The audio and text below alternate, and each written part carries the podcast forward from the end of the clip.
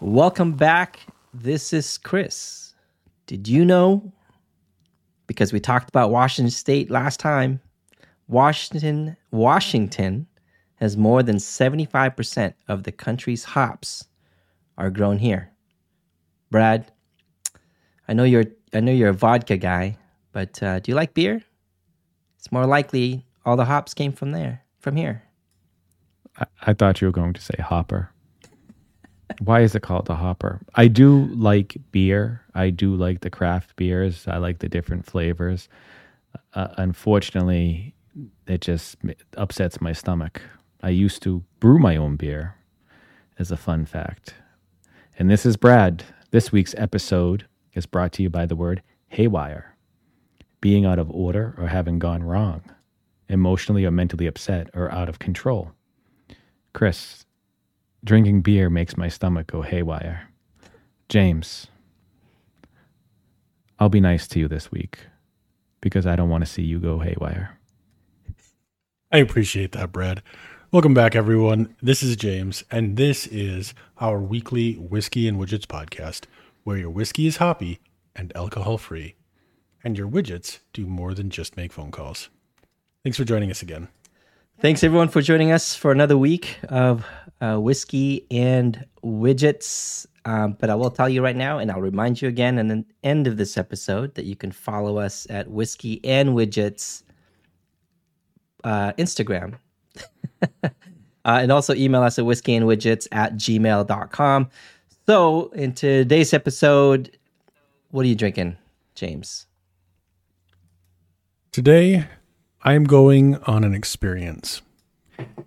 Some people think that your best beers just taste like hops. I think most beers take that to an extreme. I don't like my IPAs to be too bitter. But there exists an entirely non-alcoholic hop-based beverage that is called Lagunitas Hop Refresher, the Hoppy Refresher. It is by the Lagunitas Brewing Company. They're in California and Illinois. They started Chicago and Illinois. And they produce a hops-flavored, yeasted beverage that does not have any alcohol in it. I would like to try that. Interesting. So you're not drinking alcohol this evening. So this is no alcohol. It is zero carbs, zero alcohol, and zero calories. Interesting. And it has the hoppy flavor. So it's a fascinating one. What's interesting to me is, yeah, it tastes like hops, but it doesn't punch me in the face with bitterness. And this is why I think it's just disappointing when you get a beer that's just single note bitter. Bitterness can be good. Well, let's not overdo it, my friends. So for anybody that's curious about the flavor, it has a very sweet aroma, which I wasn't expecting. It's very light. It is basically clear. And the taste... Man, it's got some of that, like what you quintessentially associate with hops, but to me, it's just very, very sweet on the tongue. Almost like is this like a Moscato? No. Have you ever had like an aloe juice? No, I don't think so. But I can imagine what it tastes like. Brad, have you ever had aloe juice? No. I have never had aloe juice. If you've never had aloe juice, then my reference doesn't help you. So I'll try for a different option. Who drinks aloe vera? No. Not aloe vera like the cream you rub on a cut, but it's an aloe... You guys, you got to try more things. I need you all to like come to Wisconsin and let you try stuff or something. We try a lot of things. We just don't eat aloe vera plants. Like I put them on burns. Yeah, I put them on burns. That's what I'm saying. I can only imagine what it tastes like because, you know, it'll probably burn. It doesn't taste like it smells. It also makes a very sweet And a lot of people like consider it really healthy. Sometimes people will drink it for like the same health benefits as to like people who like drinking coconut water. Coconut water is nasty. I didn't say they taste the same. I don't. I tried that because of it's supposed to make you hydrated, but it just tastes nasty. You can't beat quality H2O. Yeah, is this our first episode that James? You for the is the first episode you didn't have any alcohol? This is, I think, the first episode where I did no alcohol. I might have. I'd have to check back, but I'm pretty sure this might be the first time. And here's the thing: I'm okay with that. Is your second drink alcoholic? Nope. Tonight I am going to stick with this, and if I don't like it, I actually have a different non-alcoholic beverage that I want to try that I might save for next week. I might get to it tonight. We'll see. May I ask why? Exploring the flavors. Did you get upset last week or something? No. And you don't want to drink with us anymore? Just exploring flavors. You know, the journey isn't about the liquor. The liquor's ability to make you inebriated. The journey is about the flavor. It's the experience. You know, there's a lot more to it. And so this was just, tell me you're not interested in trying this, Brad. I'm definitely interested. I am interested in that one. Yeah, if it gives you the same taste like other beers, you know. Oh, it does not taste like a beer. Oh no, but it's a tasty beverage. Just hoppy. It's got some hoppy. Yeah, it's got a hoppy flavor. But it doesn't have any like the maltiness you might get in a beer that has maltiness. It doesn't give you the yeast flavor is a lot less than you would get in a lot of beers, especially when you're comparing it to like the beers I like, which can be like your Belgian quads. It's like a placebo. Like if you were to give this to somebody and said, "Hey, it's a hoppy beer," and you can test it out. I don't know how many people would look at a glass that has a clear liquid in it and believe you, but so it is clear. But it's tasty, and if what you like in your beer is hops, you might like this. You might also try it and realize you don't know what hops taste like. I know what they smell like. And that's fair. Beers can be complicated, man, and sometimes we associate a flavor profile in something, and it's not actually what you thought it was. That's why I really have enjoyed, like when I went to France, I went through and like did that experience where you're trying to associate different parts of that liquor to a specific thing, and like smelling and partaking of that thing can help you identify it better. Mine makes some weird connections sometimes, friends. Were you blindfolded? For anyone that didn't hear, yeah, that's a thing. For anybody that didn't hear, he didn't even answer my question. I just asked him if he was blindfolded when he was doing his taste testing. Can you hear me? Yeah, he's not even listening to me, Chris. I heard you. Chris, can you ask James if he was blindfolded? No, he heard you. Oh, he just didn't acknowledge me. Brad's just going to spend the rest of the evening asking you to convey things to me. Shoot. Yeah, actually, I did do some of that blindfolded, but not all of it. Interestingly, like there's just little things about alcohol where your immediate association isn't necessarily the most accurate one, and the more you taste new things and different things, it widens your world. It's like sometimes when somebody's tried a good mac and cheese that has like a nice hard cheese in it, like an aged Gouda. I love a good mac and cheese. If you try it for the first pork mac, lobster mac. If you try a mac that has like those really good bitey, funky cheeses for the first time, and everything you've ever had before that was say Kraft mac and cheese, it's like a whole new world of flavor, and it's still mac and cheese. To me, same thing with all different forms of alcohol. It's just a fun experience.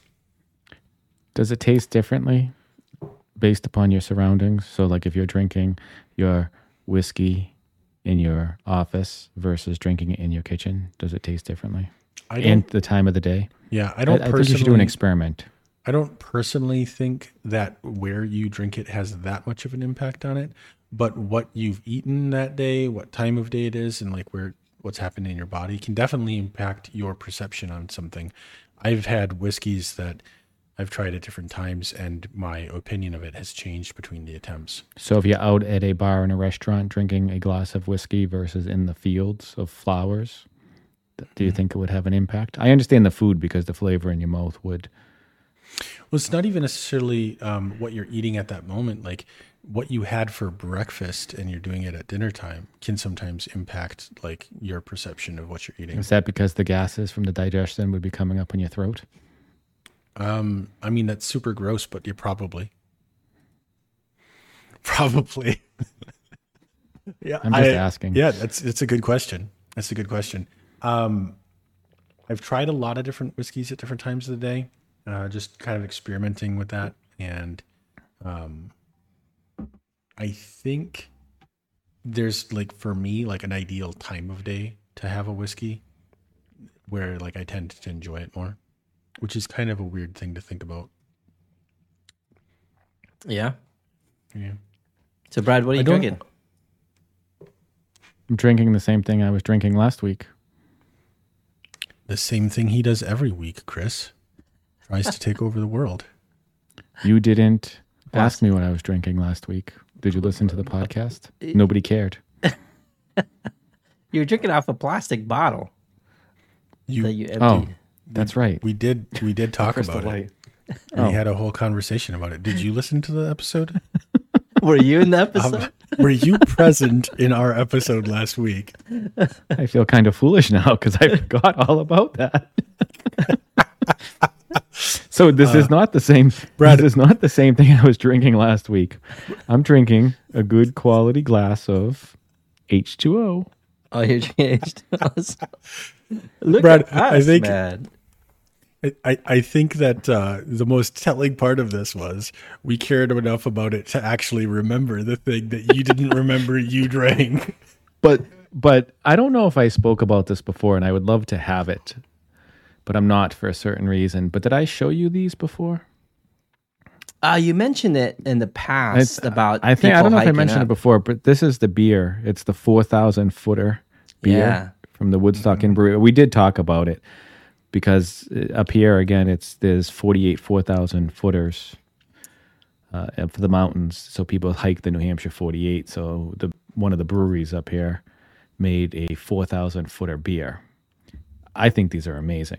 It's are they amazing at 4,000 feet or at whatever you're at right now in your house?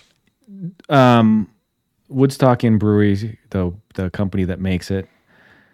I will answer your question, James. I really think that they should make 4 different 12 packs with these with different names because there's 48 mountains, and then you could have like the drink at the mountain that you're on. I should actually email them. I don't know if I said this before. It could be deja vu. And James, get some sponsor. Yeah. Get a sponsor. Well, I'm just going to email them and say, make 4 different 12 packs and people can collect them. You'd probably sell more because all of them say the same thing, 4,000 footer. It's a great beer. To your question, James, I do not know. A lot of people, when they summit, will have a drink of some kind. They'll have a shot or they'll have a beer. It's kind of a tradition. I do not drink on top of the mountain. I will have a beer or a drink when I finish a hike. I call it a hiking beer. So typically when I finish, because I want to make sure I make it down properly, I'm not really into having a drink because after you do some of these long hikes, the effect of the alcohol sometimes hits you a little harder. Yes. So I will have my beer afterwards. So I can't say for certain, but maybe for you, I will do an experiment one day. When I summit, I will have a drink, and I will tell you if it tastes differently. Have one at the top, and then one again when you get to the bottom. I would do that. The other thing I wanted to show you, you got to record yourself talking about it, like from the mountain, so we can do some sound bites of like, what do you think in the moment? Record it. To try to describe it, and then do that again when you get to the bottom. That way, and it's we'll play fresh on this podcast.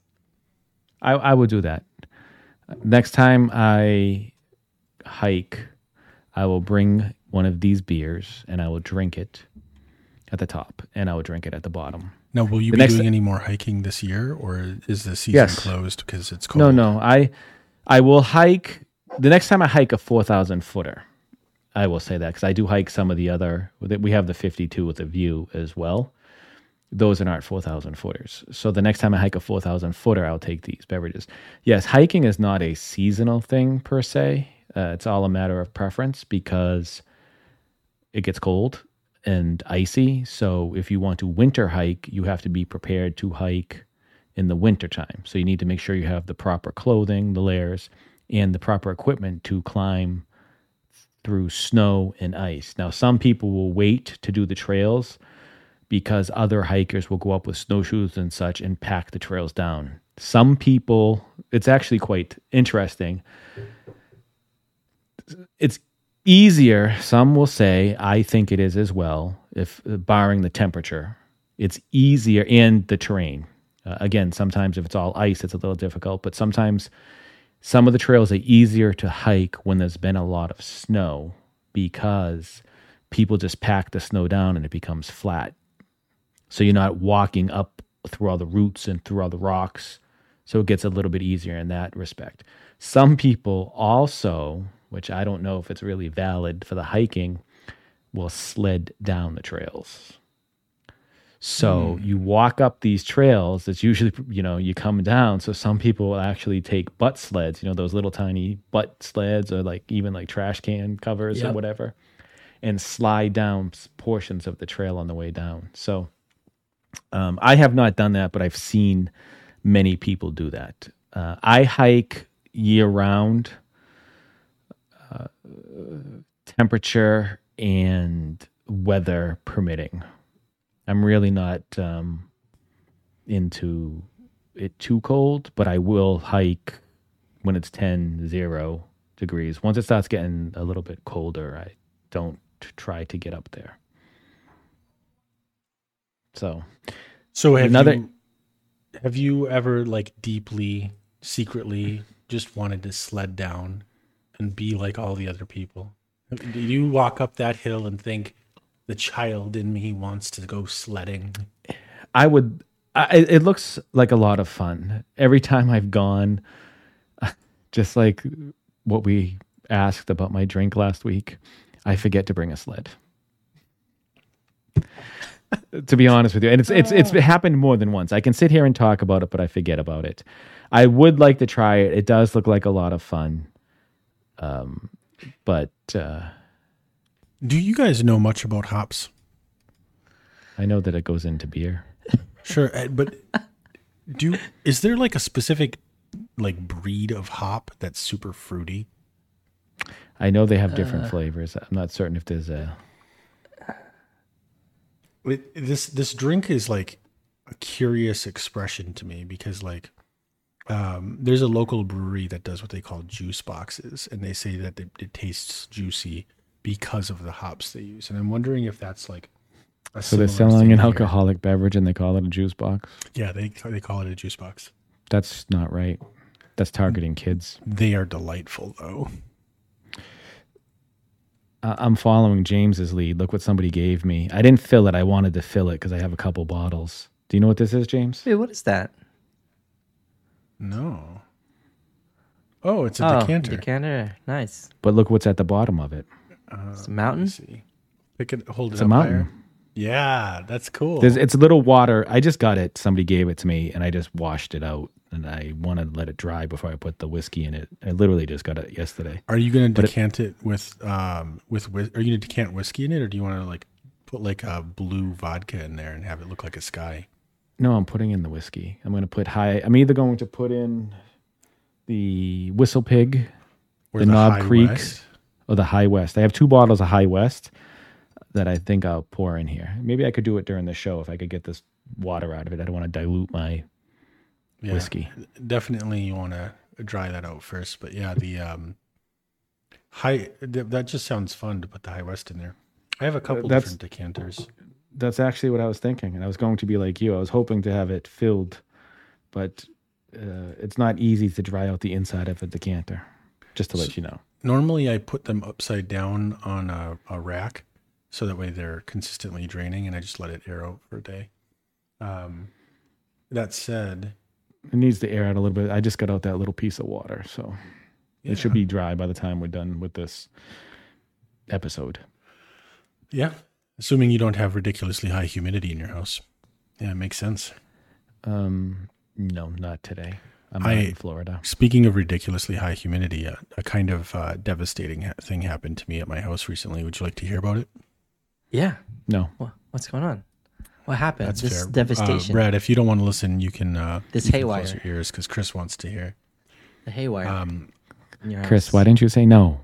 Because I've never heard anybody say no. Like we always say yes. You could both say no, and I won't share the story. No, James's house story is always fascinating because it's you hear his story, you know his life is in a haywire. Okay, I want to hear the story now. Yeah, only if it's a good story. If it's a boring story, I don't want to hear it. So it'll be a short one, ish. I mean, I don't think so. To any degree that I can do something short. That's so. If that said, hold on a second. Can you please define short? Yeah. Not long. Okay, James. It does a test, huh? Tell me your story. Yeah. All right. I'll make it brief. So what we did is we paid to have the furnace and air conditioners replaced in my house because they were failing. And I've had all kinds of different problems with the heating and cooling in this house. It's been lots of drama. This year, all summer long, we have been struggling with the temperature. And I just thought it was just really, really hot out. And all last year, we were having issues where the house just was not coming down in temperature. And so we'd set the AC and just after a day of the AC running, it would go down 1 degree. And I'd be like, it's 80 degrees outside. I want it to be 76 in my house. Set the temperature. It's currently 78 degrees.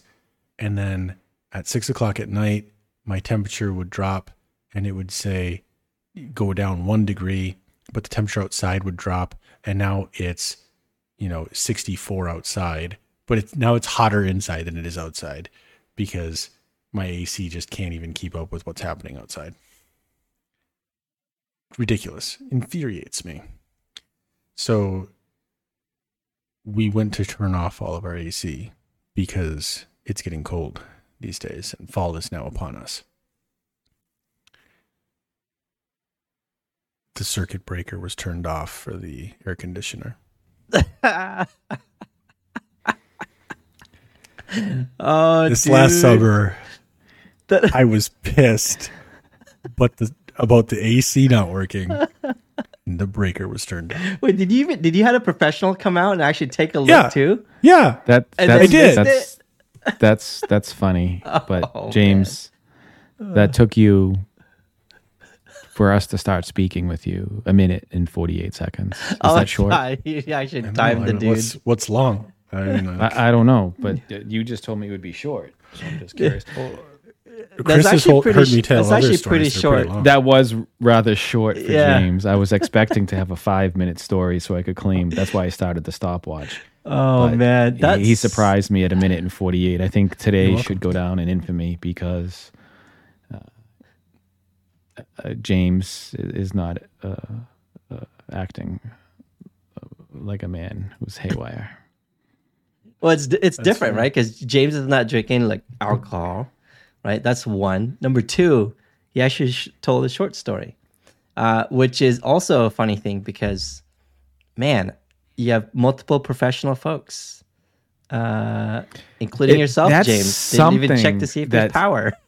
Sometimes the most basic thing, such as power, is overlooked. But I'm assuming, the man who's coming to check your air conditioner, I could see him shutting off the breaker, potentially, because he wants to test the circuit and maybe forgetting to put it back on. I've had that happen before, where somebody came to check something, they shut the breaker off, they left it wasn't working. I went down to check the breaker. Just to see if there was a fuse blown. And I think that might have been what happened here. But the really unfortunate thing about this whole situation, I have 2 air conditioners because I have 2 furnaces, in this old ass house. And it was one of them that was on, the other one that wasn't. So it's not like there was no cold air present in the house. So we didn't realize. It makes sense. And that poor other air conditioner had to work extra hard because it was trying to do the whole old house. And what makes it even more like, you know, you ask yourself, like, how did you not check that? Or how did you not notice? I've got Ecobee thermostats and I've got sensors throughout the different house. It tells me if it's on, if it's off, if it's cooling, or if it's heating. But if there's no power going to the AC, it doesn't know. So there's no feedback. Like, we talk about them becoming smart, but they're not all that smart when they, you can't even tell if it's actually on. Wow. Or is that you that didn't notice that it wasn't providing feedback? Well, no, it, legitimately you can set the setting inside of it for off, cool, and heat, right? Just like you could with a not smart thermostat. But it doesn't get any kind of feedback from the AC unit. It just tells it run or don't run, and it's sending signal. It's not really receiving it. I understand what you were saying, though. I understand. Yeah. So the thermostat tells it what to do. So it cost you. It cost you discomfort this whole summer. And did it cost you money for someone to come out and say, "Hey, it doesn't work"? Yeah. Oh, yeah. And then that's painful. Well, he didn't come out and tell him it doesn't work. He came out and told him it worked. Yeah, he told me it. He told me it did work, and that I was being crazy. Oh man!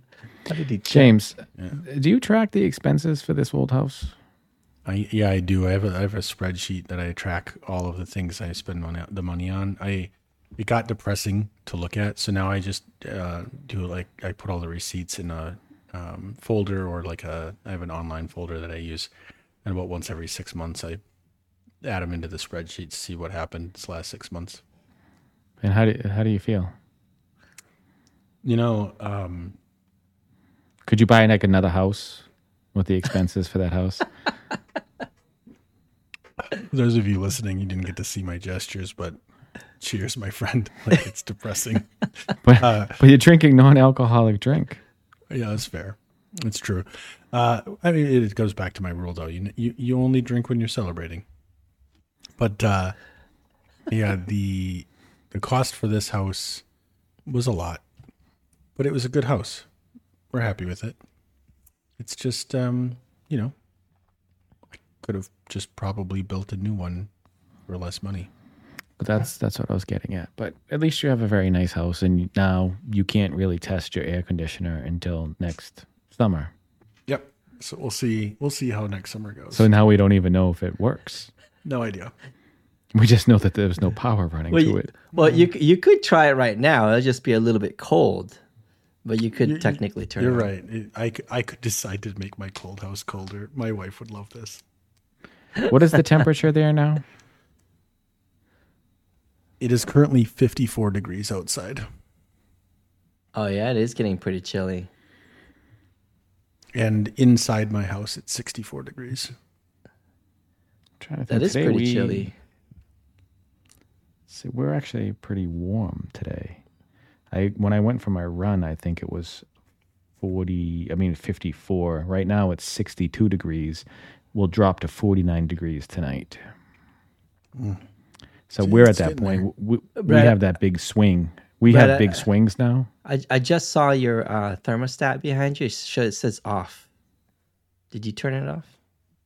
Yes, mine's off because I don't have the heat on, nor do I have the air conditioner on, because we don't need the air conditioner. When it's 60 degrees outside, I open the window. Yeah.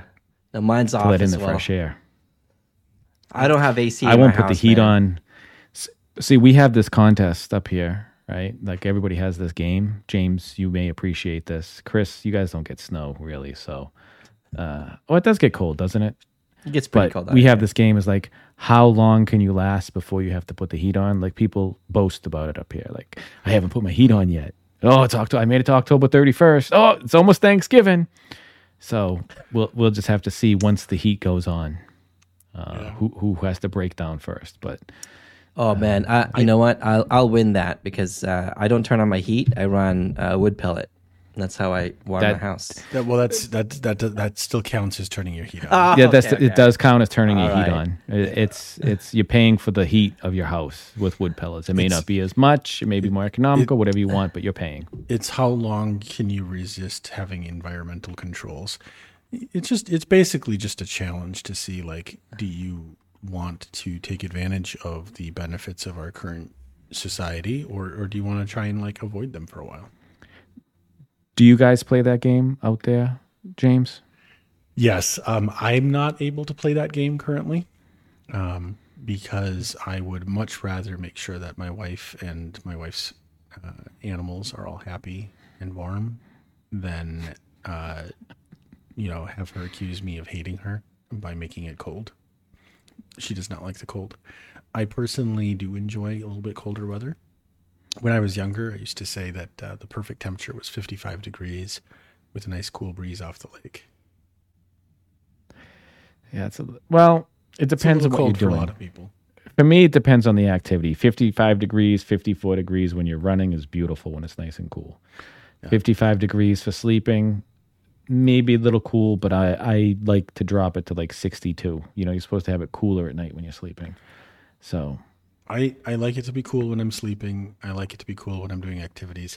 The thing that allows me to really appreciate warmer temperatures is when you're doing things that are more sedentary, like sitting at a desk and working on a computer. 55 degrees, I'll admit today, that's too cold to try and type on a computer all day. Hey, this is an interesting topic we're discussing here. You know what else is interesting? Buzzsprout. To our listeners, I hope you're enjoying this episode, but if you're curious how we started our podcast, you probably want to know how to start your own. Well, I can tell you firsthand that starting a podcast is one of the best and fun decisions we've made, but it can feel overwhelming if you don't know how to get started. It certainly was for us at the beginning. That's when Buzzsprout came in. Buzzsprout is hands down the easiest and best way to launch your new podcast professional adventure. Start with some gear that you already have and a quiet space. They even help and guide you where to find the right equipment at the right price. In fact, it is so good, they have helped over 100,000 people launch their own podcast. Buzzsprout will help get your podcast into every major podcasting platform like Apple Podcasts, Spotify, Google Podcasts, iHeartRadio, and many more. You can find our very own podcast in all the major podcasting platforms. Also, you get a great-looking podcast website, audio players we can drop into other websites, detailed analytics to see how people are listening, tools to promote your episodes, and on and on. Plus, Buzzsprout publishes new blog posts, podcast episodes, and YouTube videos every week, so you can learn the ins and outs of podcasting from the people that eat, drink, and breathe it. To start your own podcast and get a $20 Amazon gift card, follow the link in the show notes. This lets Buzzsprout know that we sent you and help support our show. Buzzsprout, the easiest way to start a podcast. Yes. But if it's too warm, then I get sleepy. Yeah. But you know what? You guys should look into that wood pellet stuff. Can't where I'm located. What? Yeah, I trying to retrofit my house to be able to have a wood pellet stove. Like, that's just asking for me to burn. I'd be just as effective just straight up burning dollars instead of pellets at that point. I would like to move, Chris, and just get a plot of land and plop a trailer on it. Then I would have a wood stove, you get a pellet stove, or not even a pellet stove, a wood burning stove, because I just live off the trees off that lot. So stay tuned. You know, one day, man, you could do that. The economy's changing. Well, now I'm getting older, and I'm now, reading all about health and fitness. Not that I haven't, but paying attention to the effects of alcohol on your body and. How high blood pressure, and alcohol, you can have a stroke. I'm old now, so I have to be conscientious of this stuff. I don't want to be running down the street or running up a mountain and just drop in the middle of the woods. Actually, I guess that's probably okay. That's where whenever I go, just let me go. Yeah, I would prefer you not to just die in the woods, though. That would be unfortunate. I think that would be majestic. And then, like, the animals could eat me. They find me. Dude, the birds. Did you saw that video I sent you, right? Like, James, I gotta send this video to you, too. There's a guy has YouTube videos who lives in Taiwan, and his job is to retrieve people that gets lost in the woods, whether they're dead or alive. And it's crazy fascinating in having that kind of a job. It's to... you know, go in the woods, find the person that was apparently missing. Either you find them alive or dead. But Brad, hopefully you don't get lost in the woods. You sent me that video. You sent me that video, Chris. Yeah, we talked about it. I know. It's the only problem with that video is I was trying to watch it and I had to read the subtitles. Yeah, I just wanted to watch the video. Yeah. Like, it was one of those videos that I just wanted to listen. I don't know if you understand what I mean. Yep. I don't mind subtitles, and I can read them. I like to, even when I watch TV, because I listened to a podcast. They were talking about that, This Week in Tech. You know, I'll say what I listened to. It was one of the podcasts I listened to in the last episode. They were talking about subtitles, how older people and what you can hear. And then now they're saying even younger people do, because they can actually, they said they can read faster than they can listen.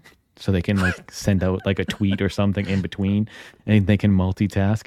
But I have the subtitles on because of the accents. And another guy, it's very interesting. They were saying that the audio is getting so good that you have so many different sounds that it's actually difficult for healthy people, or I don't want to say normal people, because they say it's older than hearing and stuff, but for anybody to have difficult hearing because of all the different channels, the main channels, and all this other stuff. It was quite interesting. You know, I turn on subtitles typically late in the evening, because I can't have it loud enough. Now, I know you can put a headset on, like you can do a Bluetooth with your TV and stuff like that, but I still want to hear my surroundings. So I put the subtitle on, lower the volume enough to kind of hear the voice, but you know, you can't typically understand it, so I read the subtitles to get some clarification. I like the subtitles. Most of what I watch, I have subtitles on because it's not in English. So I just always have subtitles on. I like this. Chris, I only turn it down at night out of courtesy if I watch anything. I typically don't watch much, or if I do at night, if I'm watching something that's on my iPad. But when I'm watching TV... I want to feel it in the floor. Like, I don't watch the news like or whatever. Like, if I'm watching House of Dragons and that dragon's flying and it's like, Dracarys. I want to feel like that fire is just like vibrating the air. Do you have a surround sound system? Yes. Well, I don't know. It's a Bose system. It's not really surround sound. It's like a Bose bar and like a woofer on the floor. So if you really hit that, the floor starts going. I have a surround sound. It's the Sonos surround sound. And I've been debating adding a second subwoofer to it because you can. And I'm just like, I don't need it. No, you don't need it. You can. So you like to, like, but I have. Can.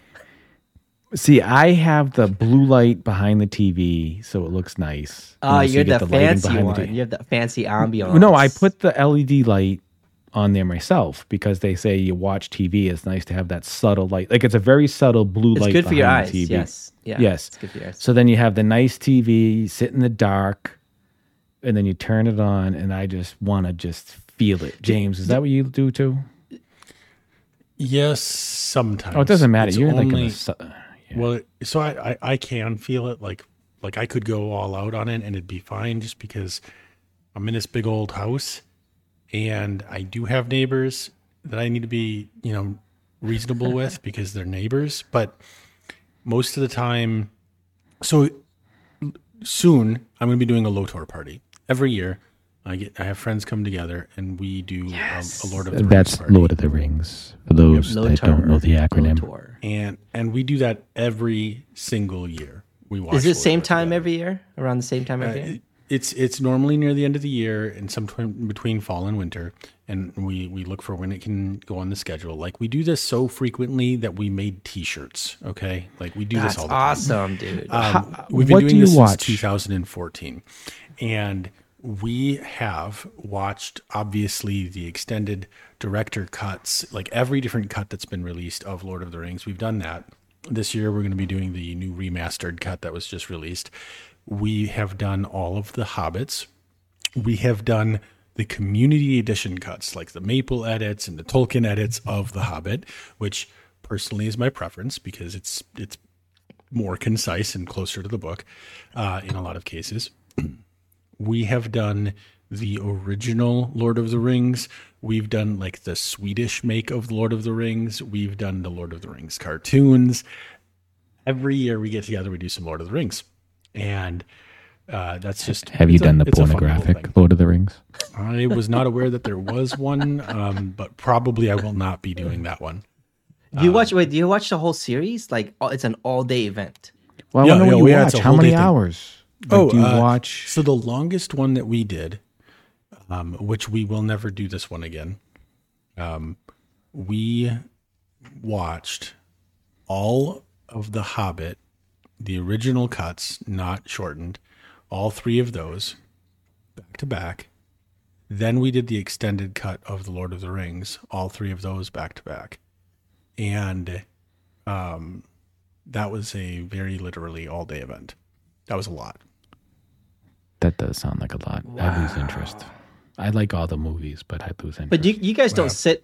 So you guys don't just sit there the whole time. Like, I mean, everyone kind of just. Do you just let it play in the background and people kind of just like talk? So or it depends. Is it like serious? Like you sit down. It depends. It depends on the cut, and it depends on the year. Sometimes like we'll invite somebody that hasn't seen it, and if that's the case, like we're watching it.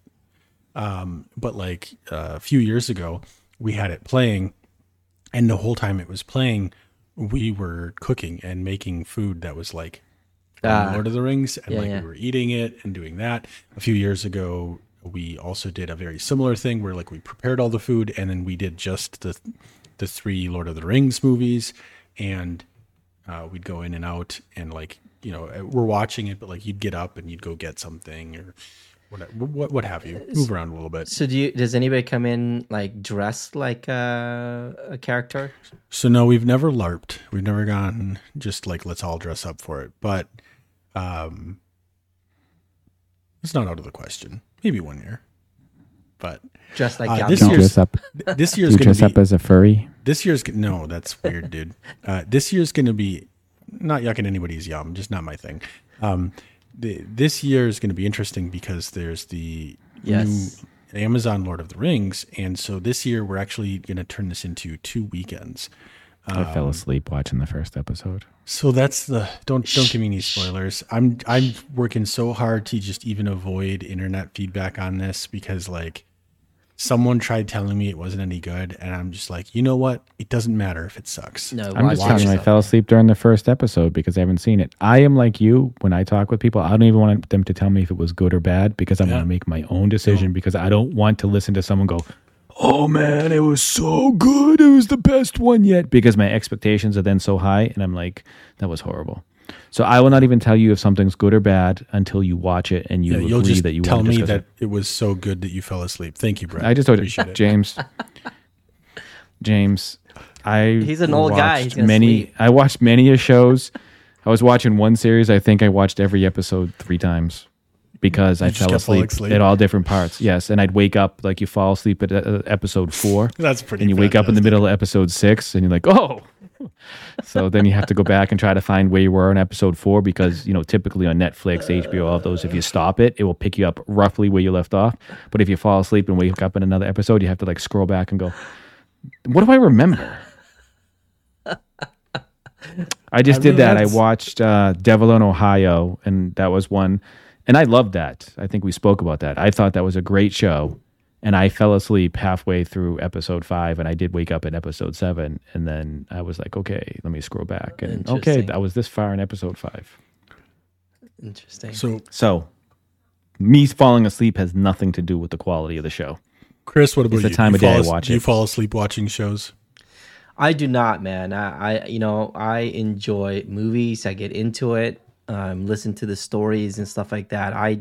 I try not to. The only time I fall asleep is if it's like, I just want to put it on, not really interested. It's just for background noise, and then I'll fall asleep. But most of the time, it's like if it's a show that I'm interested in, I will watch it regardless if it was bad.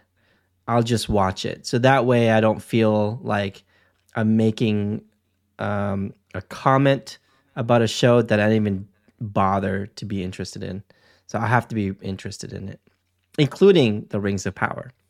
So I've been watching it every week. I'm not going to say anything.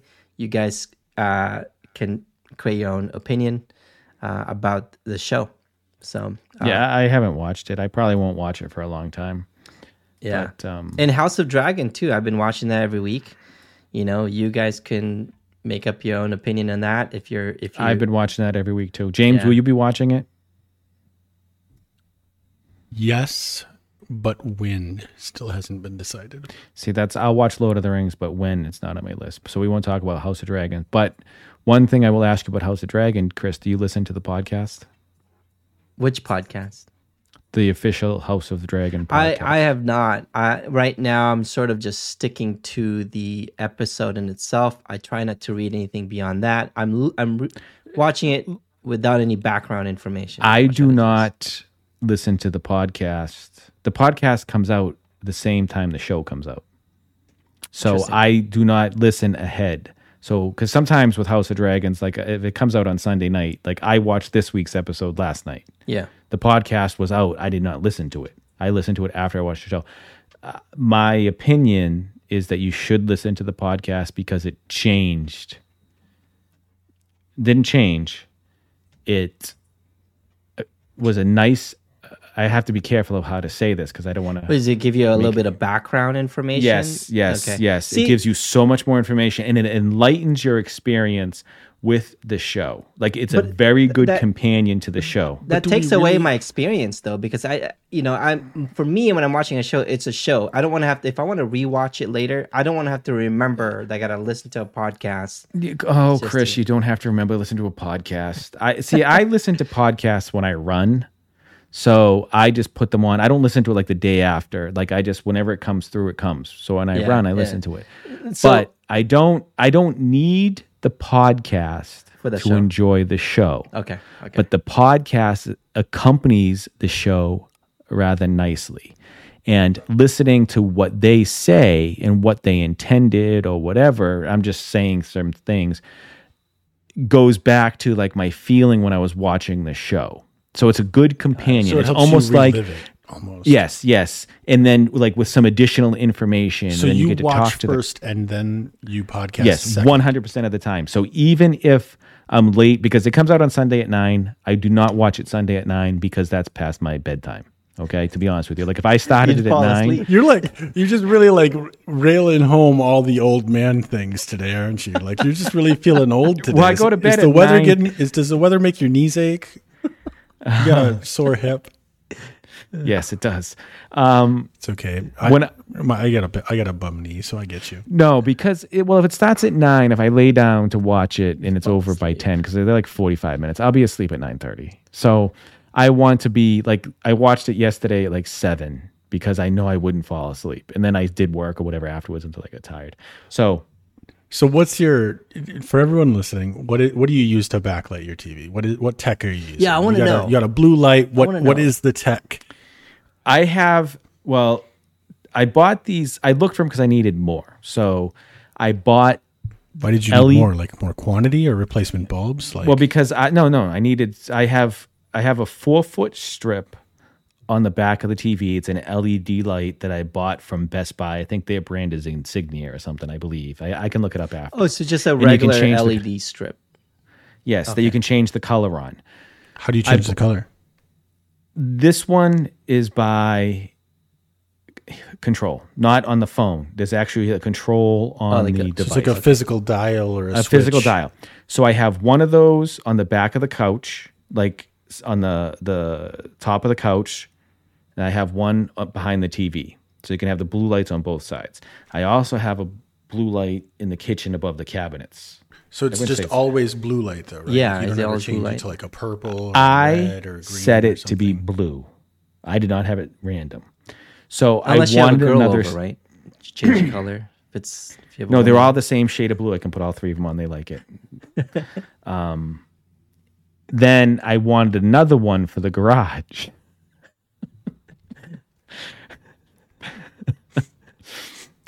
So what are you watching in the garage then? No, it's not for the TV. It's for the ambiance.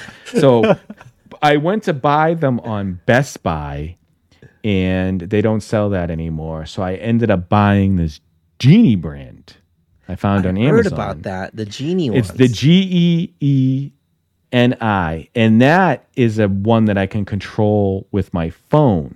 So I can turn it on or off. This is down in the garage, and I can change the brightness, I can change the color, and I can change the hue.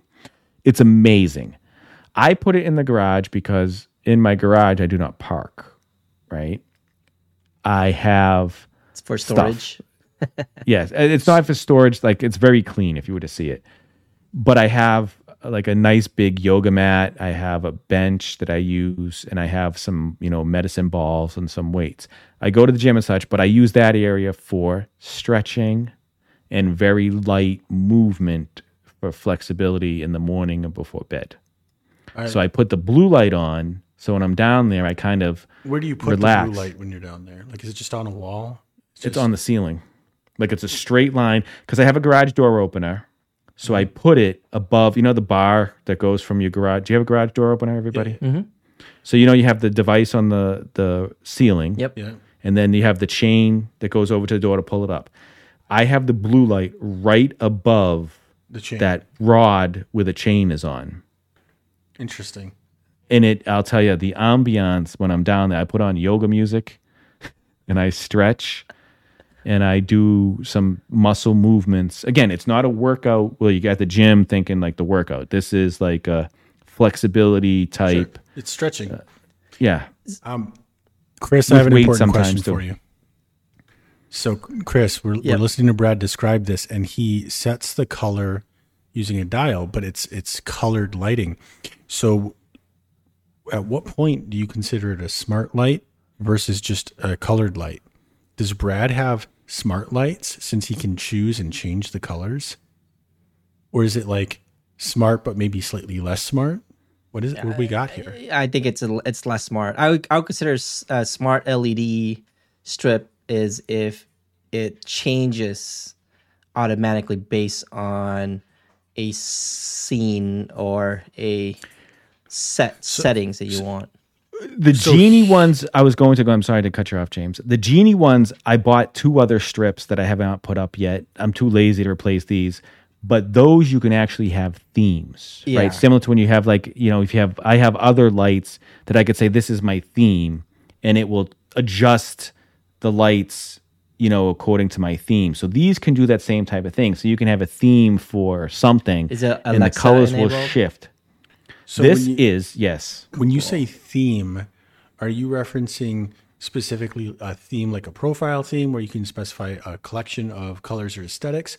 Or are you referencing what some smart home products call a scene, so you can have specific custom collections that play out? This would be aesthetics for not a scene that plays out. I mean, I guess you could. This is, you can set the theme for... Yeah, if you're watching a movie, right? Like, you can have Alexa set it to a certain color if you're watching a movie. So you say you're watching a movie, and it will set the lights to be a certain hue or color. So Brad, do you think your watching experience would be better? That it would add a value to the experience of watching a movie or show if the lighting on the wall could change color to what's happening on the screen, so that it starts to like broadcast out your environmentals into the mood of the atmosphere of whatever's on screen? Would that make it better or be a distraction? I think it would be a distraction. I think the constant color light is a subtle undertone, as Chris stated, is better for your eyes, because I think the lighting from the television lights up the room enough for me to get the ambiance of where I am. Because if you're in hell and flames are burning, I can get the orange because I watch it in the dark. Yeah. You know, so I get that kind of feel. What would make it really cool is if they could have the smells emit from the television of where you are. So if I'm in the dump, you know, and I could smell the dump, I think that would be better. But to be honest with you, I think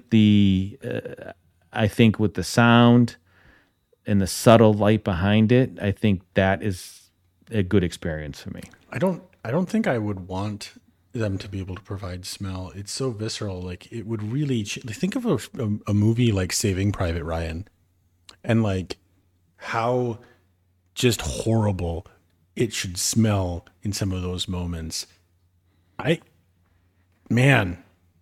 That would be a lot, right? Especially if we got to a place like where we were doing it accurately.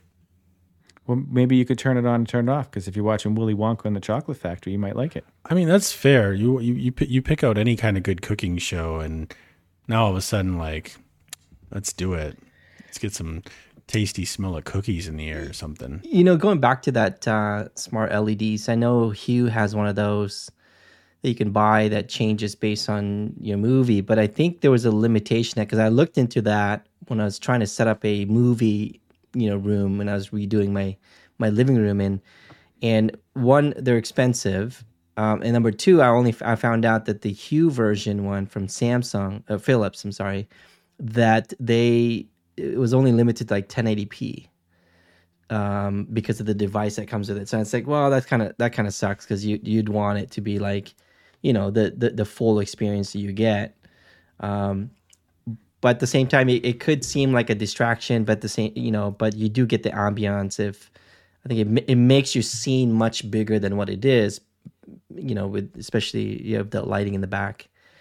But I think you can do that with Razer products as well. Like, you can have all your stuff.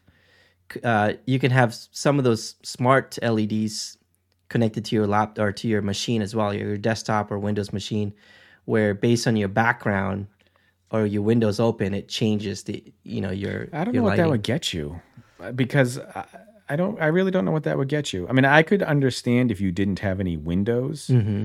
I mean, I had a fish tank at one time because I had live plants that I had an LED light set on top of it. That as time progressed during the day, so too would the lights, to mimic the outdoor lighting.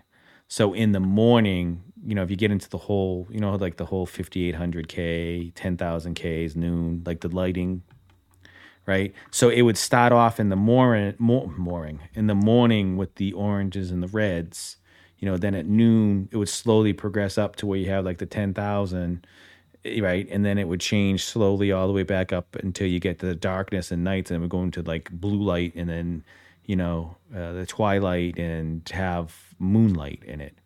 I could see lighting doing that. Yeah. If you were in a place where you didn't have any outdoor lighting, or you were in a place where it gets dark early, like it does in the north. Yeah. You know, it gets dark really early and it gets light late. To have that light give you that perception of, you know, the lighting outside. But watching a movie, I don't know about the movie. I do something very similar too, but mine is my setup is very different. So as you know, mine is set at around 10:30. My lights dim from, you know, the typical lamp lighting to red, because as you know, I mean, as you know, Brad. Dark, you know, when the light goes out, your eyes adjust better in red light, and so it's easier for transition. So when you're walking at night, it's easier for you to see transitioning. You from keep your night vision, your rods and your cones. Yeah. So I set mine all red at night, and my kids think it's creepy, but you know, when they leave their bedroom and they go through the house, and it's pretty dark where I'm at, it's easier for them to adjust, and they can see where they're going. Something, if your kids think it's creepy, something you can try is to shift the tone from a red light to an orange light. You'll get most of the same benefit, but it'll actually set a slightly calmer mood than red light will give you. Yes, I'm glad you brought that up. The light does change, because I do leave it on over the night. It does change as the sun goes up into like orange, as sun comes up, And then at 7 a.m. or something like that, I base it on the sunrise, it turns off the lights because there's already daylight. So it saves me some energy. I mean, considering they're LED or saving anyway. So going with those lights, have you tried any of those happy lights? Happy lights? Because, again, we're coming into winter. The amount of daylight is going to decrease significantly up here, where it's already, we don't have sunrise at this point until 6:45. We haven't experienced the thaw back yet. And then now it gets dark about 6 o'clock. But come, December, we're dark at 4 o'clock in the afternoon, and it doesn't get light again until 7 o'clock or whatever time. I forget what time in the morning. But some people... sad, seasonal, what is sad again? I know all this stuff, and now I'm just drawing a blank because of the hour. Look it up, Chris, quickly. Sad, it's seasonal something depression. Oh, yeah. That happens here in the Pacific Northwest because it's always gloomy. Yeah. So they have happy lights. Seasonal affective disorder. Yes, thank you. Yeah. Thank you very much. So they have lights that's supposed to, if you... put them in your office while you're working or whatever, they're supposed to emit the vitamin D as if you were getting daylight from the sun, and it's supposed to help you combat seasonal depression. I think colors have a lot to do with that too. It's important not to miss that. My sister growing up used to actually take time just sitting in front of one of those lamps. I think technology's gotten a little bit better since back then, but definitely it's a real thing. And was it effective? Do you know or not? For her, it helped a little bit, but she also had a lot of other concerns at the same time. Speaking of like lighting and how that can kind of change your mood and how you perceive the area that you're in, I think the strength of the light can make a really big difference. The color can make a really big difference. And so I've spent maybe more time thinking about lighting in my house than is necessary. But I have a really kind of weird thing that I have an opportunity to do that most houses can't. So my house is old and all of the walls are plaster. So because it was built with plaster walls, it has what's referred to as picture rail. This is not as common anymore, but for anyone that isn't familiar with this, it's a piece of trim molding that would go near the top of the wall, but not at the top of the wall. It's not a crown molding. It's a picture rail. And it is intended, it would be where you would hook a line from your paintings. So you would actually hang them from the picture rail rather than putting holes in your walls, because you can't really do that with plaster without causing lots of problems. So something I've thought about that wasn't possible when this was like the technology at the time, because LED lights didn't exist. It'd be really cool to do LED uplighting from behind the picture rail. I think that would look amazing. And all of my house, like on the main floor, it has this awesome plaster where they coped it from the wall up into the ceiling. So there's no sharp corner. It curves up, and that was designed to try and like limit the shadows that would be cast from a flickering lantern on the chandelier in the middle, because it was originally gas light. We found out there's a lot of electrical put into this house, but it was right after it was built. So that said, I think that'd be super cool. That would be cool. That was actually my question. Do you agree? Like I think that would be cool, and I think now with the LED strips, because you can get them at all lengths. I have 4 feet. You can connect them too. You can connect them. You can buy 4 feet. You can buy 8 feet. I've seen even 50 feet, James. I think getting one that you can control with your phone, because then you have the ability to change, easily change the hue, change the brightness, and change the color saturation. Right, you do saturation, hue, and brightness, I think is what this one has. I think you could do so much with that in a room to set the mood perfectly. And I think it would look so... You could have like even just like a subtle glow, an upglow. It would look nice. James, I will agree. You should get one. I think it sets a tone. You can set a tone whatever you feel like. But my neighbor down here who bought a plot of land, about a quarter mile from me, they built a house, and their house has LED strips on the outside as well as inside.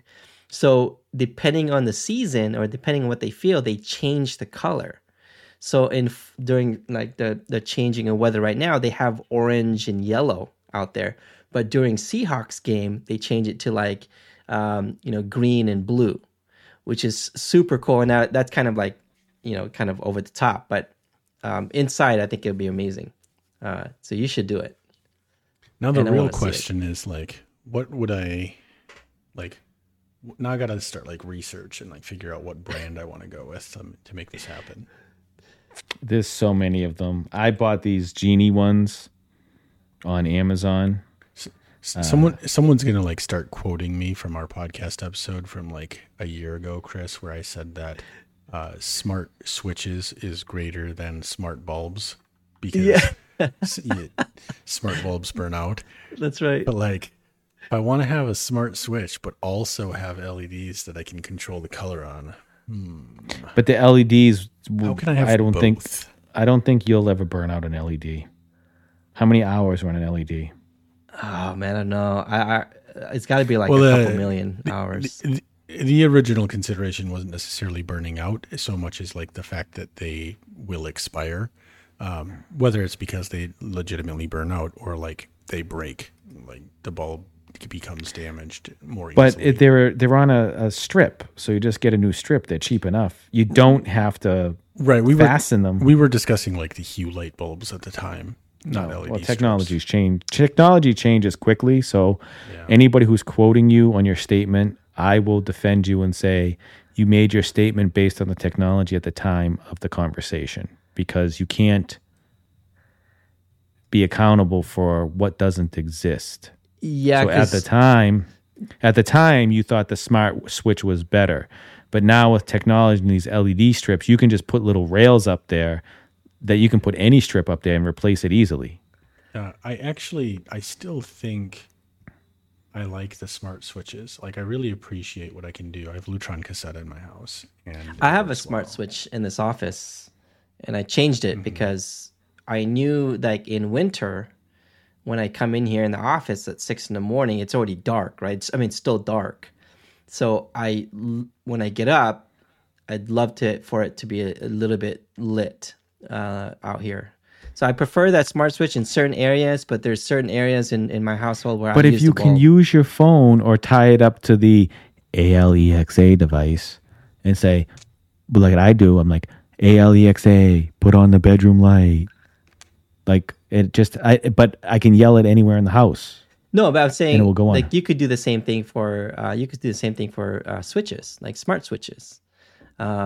But there's light bulbs. The light bulbs I use for smart light bulbs is for lamps. What does a smart switch give you over a smart bulb or an LED strip or something that you can control with that? So the benefit of a smart switch over a bulb is for a lot of bulbs, and this is the rod, like this is the benefit. For a lot of bulbs, in order for them to work, you have to keep the switch on and then use the smart tech to turn the bulb on and off. But it has to maintain having power. If you have somebody walk through your house that doesn't know this, they're going to hit the light switch and turn all the bulbs off. And now you have to go back through and hit the light switch to turn it back on in order to use your smart lights. The thing I really like about the smart switches is it still works with a push button that you can flick that Bob, who knows nothing about it, can still do. It's intuitive for guests in the home. But you also have the ability to use Alexa. You also have the ability to use your app on your phone. You can use your routines. You can do all those things, but you can also choose not to. That's what I like about it. Okay. No, thank you. I was just curious to what would the advantage be. Yeah. So the downside to the smart switches is color control. The upside is that high tech usability while also having those functionalities. Yeah, see, I'll give you an example. I have the regular. See, mine's a little selfish because I have all regular switches on my wall, but all my devices are either on smart plugs or controlled directly from the device itself. Meaning, like this Geeni light switch, a control that I have is on its own thing. Like I can turn it on or off and adjust the hue. I have other things that are on smart plugs that I can turn on or off from the smart plug. So if somebody were to be in my house, they could flip any light switch they want, but it won't impact any of the smart lights, I guess I'll call them, for the conversation. But if I have like an overhead light, it will come on. Sure. I think it depends though on your use, because I do have multiple. Like I have switches, I have light bulbs, and I have smart plugs. Like for example, one of the things I hated the most is that I have to go down, because my house is like a layer. So when you come in, it's either you go up or down. It's a split level. It's split level. And one of the things that annoys me the most is that for me to turn on the porch light, I have to go walk down and turn it on. I know it's first world problem, but if I forget, it gets pretty dark. My property is already dark, so I switch to smart switch, and I have it set automatic based on sunrise and sunset. So I don't ever forget. So when I leave, the light will always come on based on sunrise and sunset, or come off, and at the same time, like downstairs, my bottom deck, I have one of those string lights for the nice lighting downstairs. What we like to refer to as beer garden lighting. Beer garden lighting, yeah.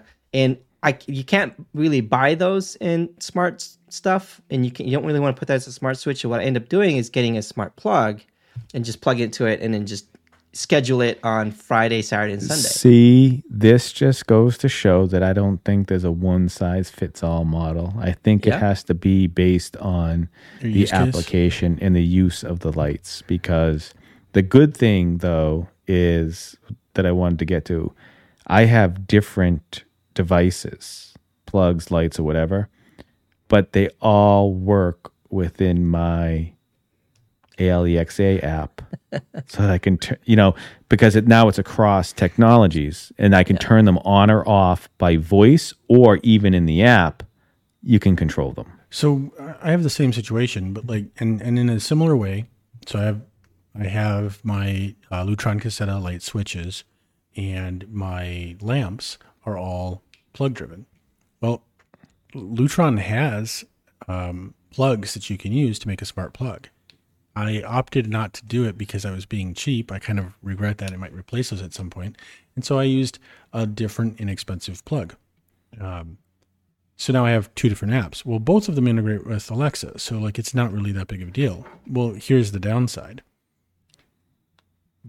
The lamp and the overhead light are in the same room, and there's not a very clean distinction between the two unless I name the device very arbitrarily.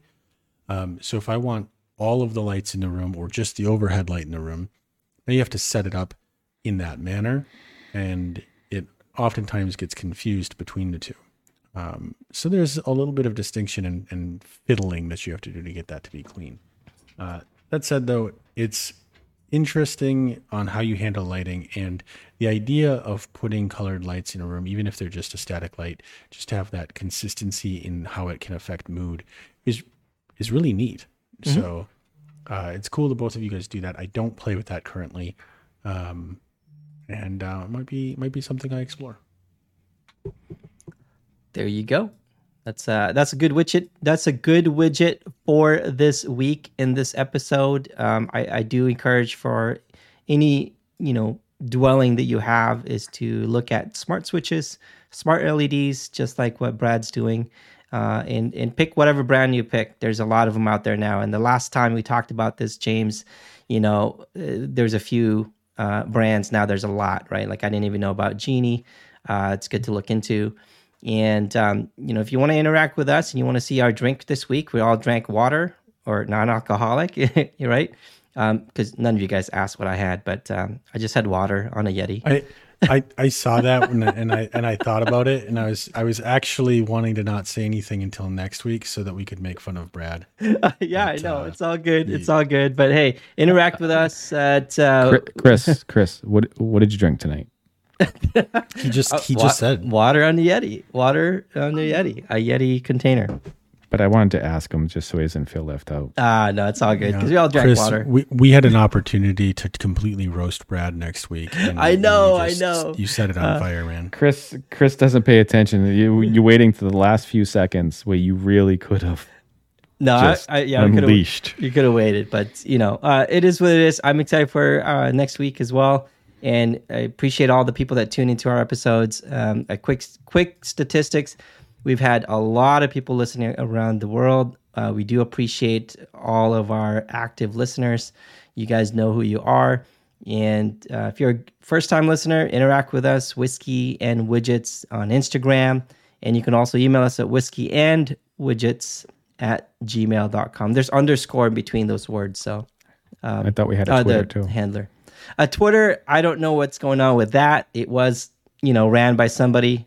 And they abandoned it, so I gotta pick it up. Clearly, somebody, not mentioning any particular name, somebody decided Twitter would be a good idea and just, kept forgetting how to log in or something. Yeah, we'll get it up there. It's not our priority, as what Brad would say at this time, but we'll certainly put it up there. So again, thanks for listening there. I think just being able to share images, a little bit of opinions and thoughts. Instagram's a cool way for you guys to communicate with us, but just send us feedback. We like to do mail calls and hear from the listeners on occasion because, thanks for joining us on the journey. It's a fun experience. Or feel back. Yes. Speaking of feelings, just learning how to talk. It's we didn't get to do we didn't get to do my Dolly image of the night, so we have to do two next week. All right, sounds good, man. That's perfect. And James, very important message for you tonight. I'm ready. History does not remember blood. It remembers names. Corallus Valerian, House of Dragons. Nice. Thanks, everybody. Have a good evening. Take care. Thank you.